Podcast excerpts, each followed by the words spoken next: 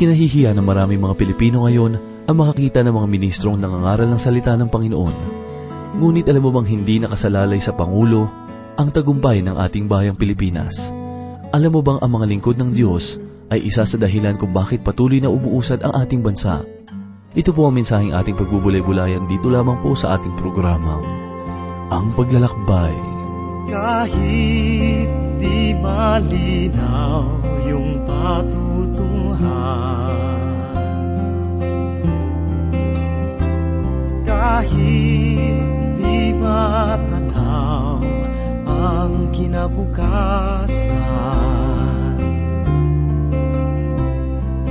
Huwag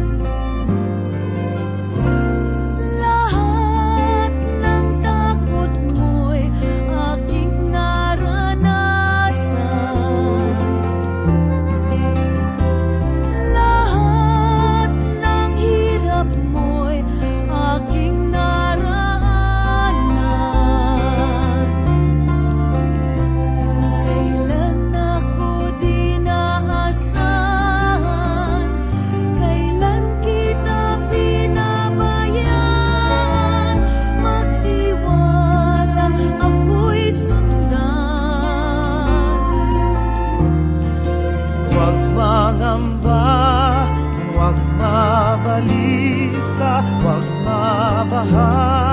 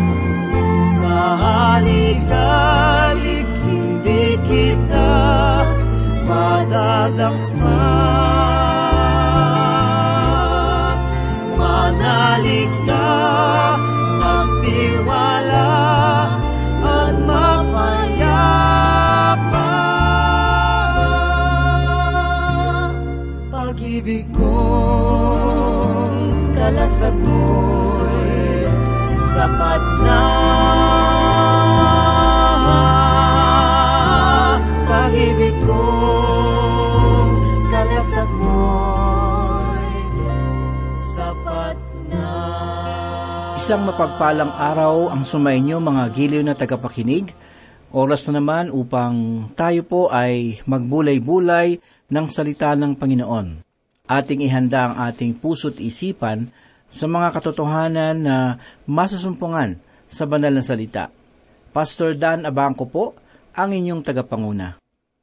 Ang paksa ng ating pag-aaral at pagbubulay-bulay ngayon ay tungkol sa hatol ng Diyos sa bansang Israel. Basahin po natin ang ipinahayag ni Propeta Oseas sa ikalawang talata. Ganito po ang sinabi, Ang kanilang puso ay di dapat. Ngayon dapat nilang pasanin ang kanilang kasalanan.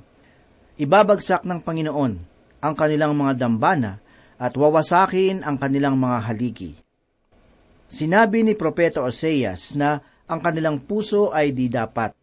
Sa katunayan, ay masasabi natin na sila ay sumamba sa Diyos. Marami sa kanila ang pumupunta sa Jerusalem para sa mga kapistahan tulad ng kanilang mga dating ginagawa upang magpuri at maghandog sa Diyos.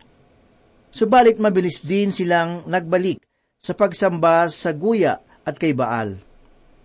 Kaya sinabi na ang kanilang puso ay di dapat, sapagkat pinupuri nila ang Diyos at pagkatapos ay tumatalikod sila at sinasamba si Baal at ang mga ginawa nilang gintong guya.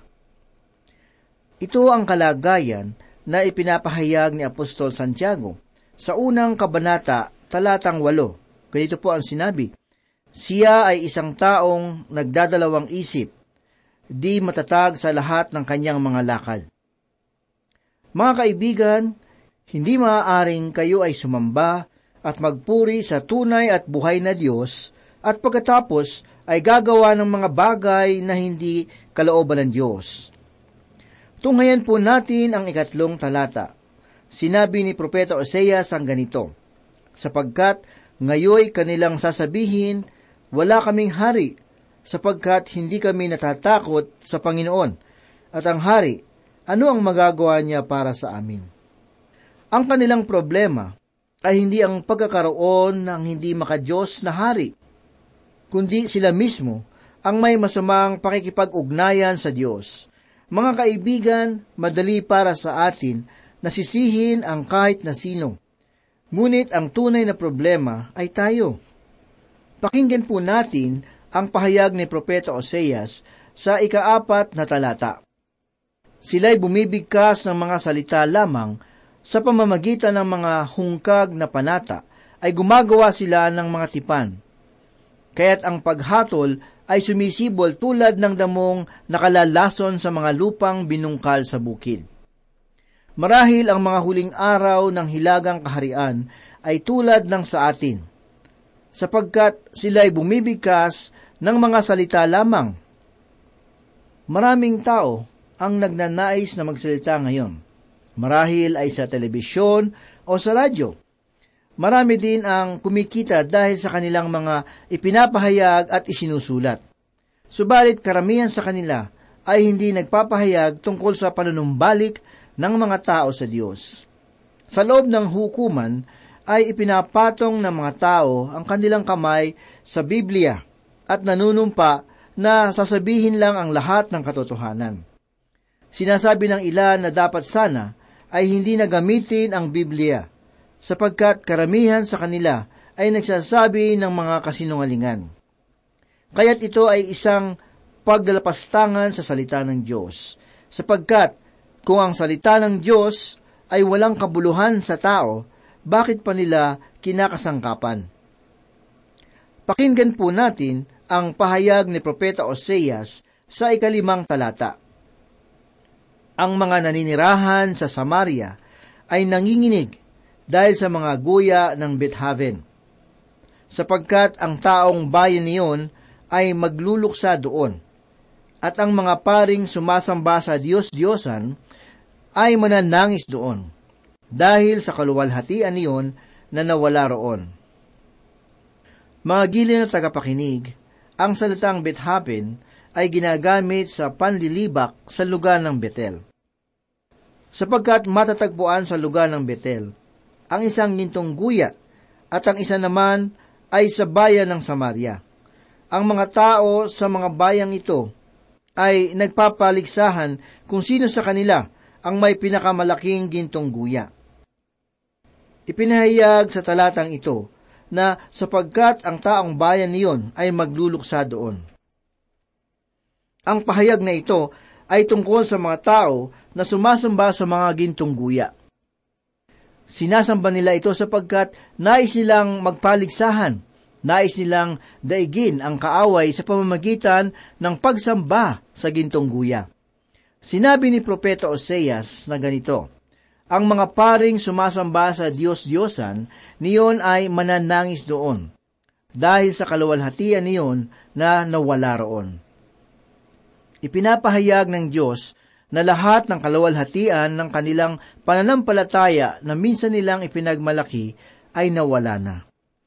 Ganito naman po ang ipinahayag ni Propeta Oseas sa ikaanim na talata.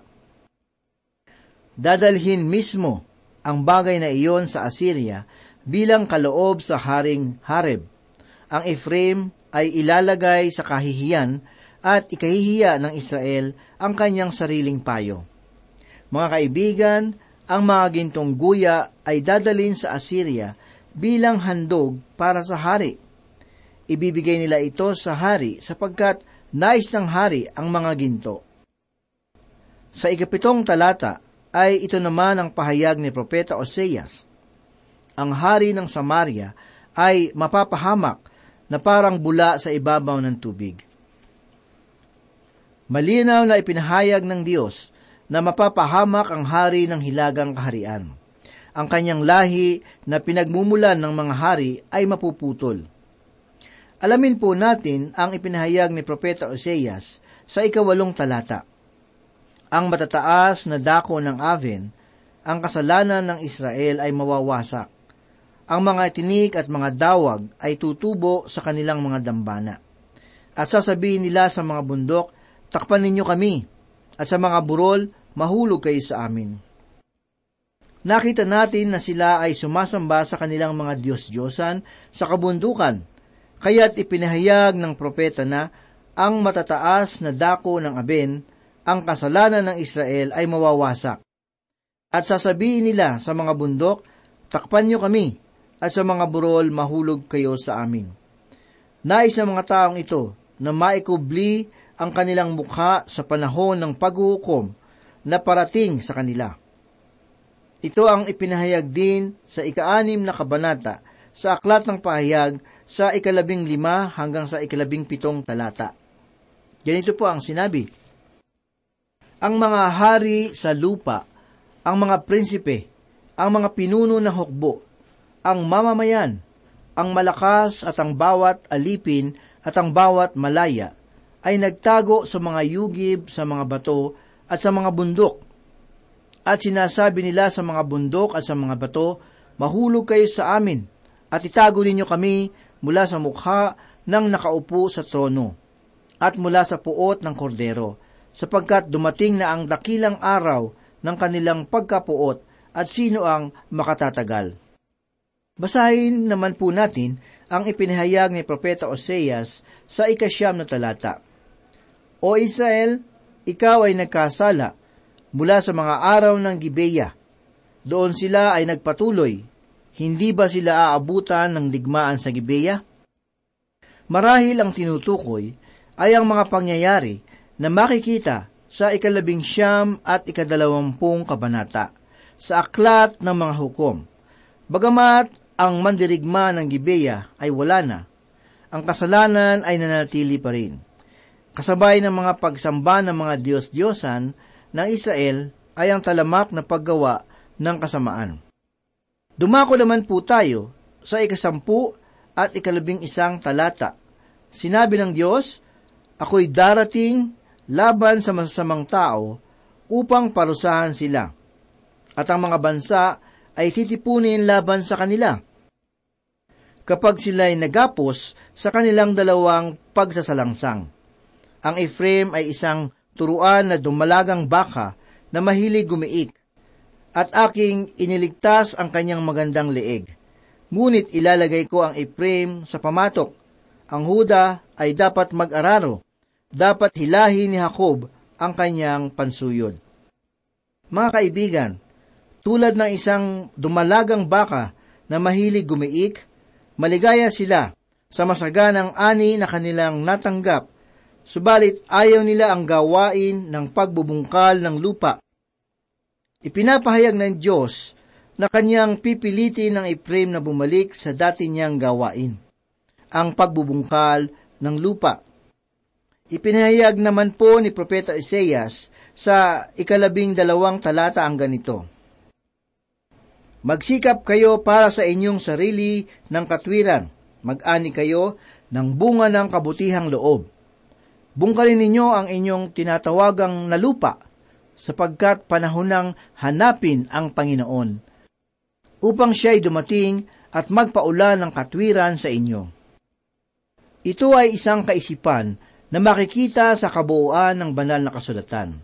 Ito ang pahayag ni Apostol Pablo sa ikaanim na kabanata sa Aklat ng Galacia sa ikapito at ikawalong talata. Sinabi niya, Huwag kayong padaya. Ang Diyos ay hindi maaaring lokohin, sapagkat ang anumang ihasik ng tao ay siya rin niyang aanihin, sapagkat ang naghahasik para sa kanyang sariling laman ay mula sa laman, mag-aani ng kasiraan, subalit ang naghahasik sa Espiritu, mula sa Espiritu, ay mag-aani ng buhay na walang hanggan. Ipinapahayag ni Propeta Oseas na kung sila ay magtatanim ng katwiran, ay mag-aani sila ng awa. Tayo ay hindi maaaring mamuhay sa pamantayan ng Diablo at pagkatapos ay maghihintay ng gantimpala mula sa Diyos. Pakinggan naman po natin ang ipinahayag ni Propeta Oseas sa ikalabing tatlong talata. Kayo'y nag-araro ng kasamaan. Kayo'y nag-ani ng walang katarungan. Kayo'y nagsikain ng bunga ng kasinungalingan. Sapagkat ikaw ay nagtiwala sa iyong lakad at sa dami ng iyong mandirigma. Ang bayang Israel ay hindi pa natuto sa mga pangyayari na dumating sa kanya. Siya ay nag-araro ng kasamaan, kaya't sila ay nag-ani ng walang katarungan. Kinain nila ang mga bunga ng kasinungalingan. Nanalig sila sa mga mandirigma at sa mga pinuno na nagsinungaling sa kanila. Naniwala sila sa mga taong ito kaysa sa Diyos. Kung kayo ay naghasik ng kasamaan, ay mag-aani kayo ng kasalanan. Huwag ninyong isipin na matatakasan ninyo ang mga bunga ng kasalanan Akala ng ilan ay nakaligtas na sila sa kasalanan. Subalit wala pang nakagagawa noon maging sa banal na kasulatan. Ang ilan sa mga halimbawang ito ay sina Jezebel, si Ahab at Judas. Ganito naman po ang ipinahayag ni Propeta Oseas sa ikalabing apat na talata. Kaya't babangon ang kaguluhan ng digmaan sa iyong mga taong bayan at lahat ng iyong mga muog ay magigiba, gay ni Salman na giniba ng Bet Arbel sa araw ng paglalaban. Ang mga ina ay pinagluray-luray na kasama ng kanilang mga anak. Ang pangalang Salman ay pinaikling pangalan ni Salmaneser, na hari ng Assyria. Ang Bet Arbel naman ay tumutukoy sa lugar ng mga Griego na tinatawag nilang Arbela. Ito ay matatagpuan sa hilagang bahagi ng bansa ng rehiyon ng Galilea. Ipinahayag din sa talatang ito, ang mga ina ay pinagluray-luray na kasama ng kanilang mga anak. Ito ay isang pamamaraan na hindi lamang Assyria ang gumagawa, kundi pati na rin ang Babylonia. Nabanggit ito ng mga Israelita habang sila ay tumatangi sa Babylonia. Makikita natin ito sa ikawalo at ikasyam na talata sa ika-isang daan at tatlumpung pitong kabanata sa aklat ng mga awit na sinabi, O anak na babae ng Babylonia, ikaw na magwawasak, magiging mapalad siya na gumaganti sa iyo ng kabayaran na siyang ibinayad mo sa amin. Magiging mapalad siya na kukuha sa iyong mga musmos at sa malaking bato sila'y sasalpok. Mga kaibigan, ang mga taong ito ay gumagawa ng malupit at hindi makataong pagwasak sa kanilang pakikiligma.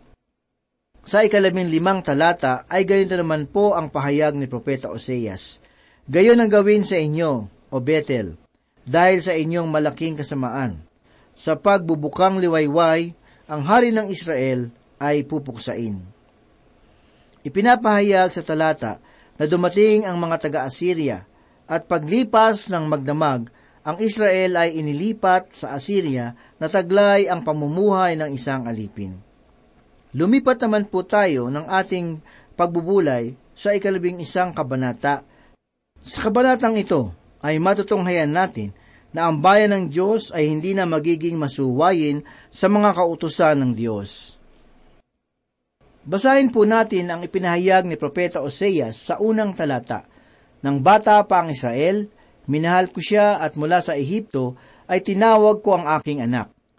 Ang talatang ito ay tumutukoy sa bayang Israel. Ipinapakita nito ang malapit na ugnayan ng bansang Israel at ng Diyos.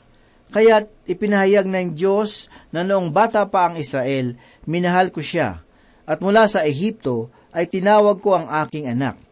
Iniibig sila ng Diyos, kaya't sila ay kanyang hinango mula sa Ehipto. Iyon din ang dahilan kung bakit niya tayo iniligtas. Ang pag-ibig ay hindi sa liga ng kaligtasan, kundi ang layunin ng kaligtasan. Sa Ebanghelyo ni Mateo ay ginamit niya ang talatang ito para sa ating Panginoong Heso Kristo. Sinabi niya doon, nananatili sila roon hanggang sa pagkamatay ni Herodes. Ito ay upang matupad ang sinabi ng Panginoon sa pamamagitan ng propeta. Mula sa Ehipto ay tinawag ko ang aking anak. Ito ay isang katotohanan na kung saan ang mga pahayag sa lumang tipan ay magagamit sa kasalukuyan. Ang sanggol na ipinanganak sa isang sabsaban sa Bethlehem ay kabilang sa mga taong ito, sapagkat siya ay isang Israelita. Nalalaman ito ng babaeng Samaritana na makikita natin sa ikaapat na kabanata ng sulat ni Juan sa ikasyam na talata. Sinabi sa kanya ng babaeng Samaritana, Paanong nangyari na ikaw na isang Hudyo ay humihingi ng mainom sa akin na isang babaeng Samaritana? sapagkat hindi nakikisama ang mga Hudyo sa mga Samaritano. Isinugo ng Diyos si Yeso Kristo dito sa sanlibutan upang makahlubilo ng mga tao at makilala kung sino siya. Bilang isang sanggol ay dinala siya sa Ehipto para sa kanyang kaligtasan. Subalit dumating ang panahon na siya ay tinawag ng Diyos palabas sa bayang iyon patungo sa isang mapanganib na lugar. Namuhay siya sa sanlibutan na kung saan ay ipinamalas niya ang kanyang pag-ibig sa pamamagitan ng kanyang pagkamatay sa krus. Dumako naman po tayo sa ikalawang talata na ipinahayag ni Propeta Oseas.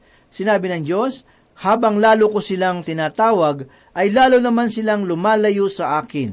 Sila'y patuloy na nag-aalay sa mga baal at nagsusunog ng mga kamanyang sa mga Diyos-Diyosan. Pinaalis ng Diyos ang mga kaneneyo at ang iba pang pagano sa lupain sapagkat sila ay sumasamba kay Baal. Subalit noong makarating ang mga Hebreyo sa lupain, ay sumamba rin sila kay Baal at sa mga inukit na bagay. Ipinahayag naman po ni Propeta Oseas sa ikatlong talata ang ganito, Gayunmay, ako ang nagturo sa Ephraim na lumakad, kinalong ko sila sa aking mga bisig, ngunit hindi nila nalaman na pinagagaling ko sila. Makikita natin sa pahayag na binasbasa ng Diyos ang Israel sa maraming paraan at ang kanyang pagpapala ay sa pamamagitan ng kanyang mahabaging gabay sa kanila. Pakinggan naman po natin ang ipinahayag ni Propeta Oseas sa ikaapat na talata. Akin silang pinatnubayan ng panali ng tao na mga panali ng pag-ibig. Sa kanila ako'y naging gaya ng nag-aalis ng pamingkaw sa kanilang mga panga. At ako'y naglalagay ng pagkain sa harap nila. Sinasabi ng Diyos na sila ay hindi ko pinilit na maglingkod sa akin. Hindi rin ipinipilit ng Diyos ang kanyang sarili sa inyo. Sinasabi ng ilan na bakit kaya walang ginagawa ang Diyos? Subalit ako ay isa lamang sa mga pangkaraniwang nilalang dito sa sanlibutan, nakakaunti ang kaalaman. Bagamat hindi ko masagot ang katanungang iyon, subalit alam ko na hindi niya kayo pipilitin. Ang tanging bagay na maaari niyang ilagay sa atin ay ang panali ng pag-ibig. Siya ay nakatayo sa pintuan ng inyong puso at kumakatok. Hindi niya sisirain ang pintuan o pipilitin makapasok kung di mo siya pagbubuksan kailangan mo lamang tumugon sa kanyang pag-ibig. Ganito naman po ang pinahayag ni Propeta Oseas sa ikalimang talata. Sila'y hindi babalik sa lupain ng Ehipto, ngunit ang Assyria ang magiging hari nila, sapagkat sila'y tumangging manumbalik sa akin. Ang Israel ay pumunta sa Ehipto upang humingi ng tulong, Subalit nalaman nila na ang Ehipto pala ay isang kaaway. Pagkatapos ay nagtungo siya sa Assyria, kaya't ipinahayag ng Diyos na ang Assyria ay magiging hari nila sapagkat sila ay tumangging manumbalik sa akin. Sa ika-anim at ikapitong talata ay ito naman po ang pahayag ni Propeta Oseas. Ang tabak ay magngangalit sa kanilang mga lunsod at tutupukin ang mga halang sa kanilang mga pintuan at lalamunin sila dahil sa kanilang sariling mga pakana. Ang bayan ko ay mahilig lumayo sa akin, bagamat tumatawag sila sa kataas-taasan, walang sinumang nagtataas sa kanya. Ito ang ikalawang pagkakataon sa aklat na ito na ang pagtalikod sa Diyos ay nabanggit. Ito ang larawan ng panunumbalik ng mga mananampalataya sa kanilang makasanlibutang pamumuhay at ayaw nilang makinig sa Diyos. Manalangin po tayo.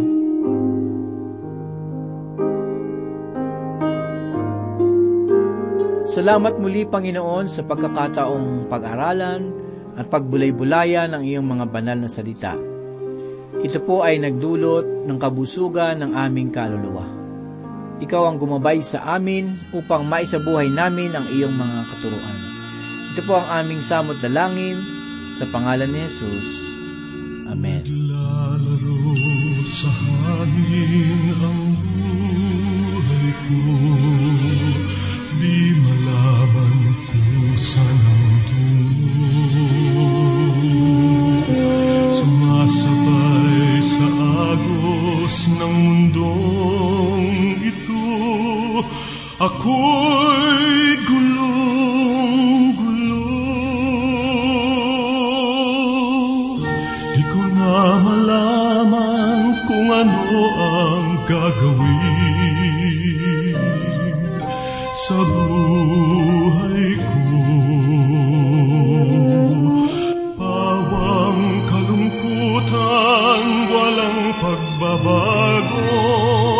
Kapaguran ang laging nadarama ko.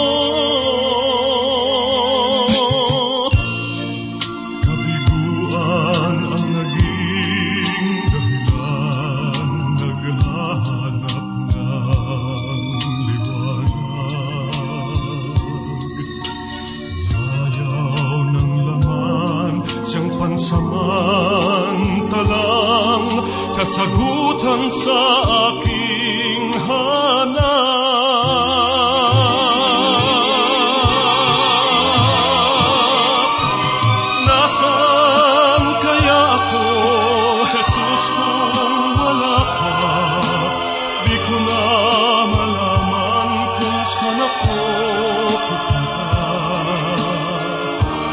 Maaring nasa hangin pa ako alam kung saan ang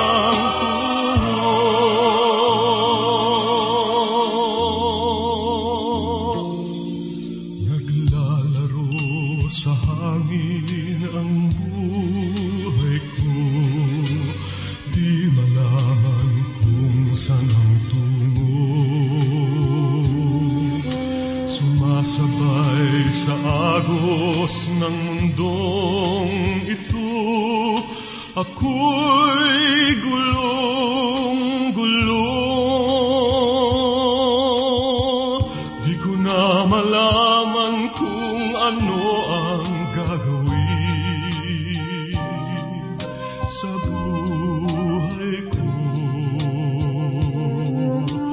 Pawang kalungkutan, walang pagbabago, kapaguran ang laging nadarama ko.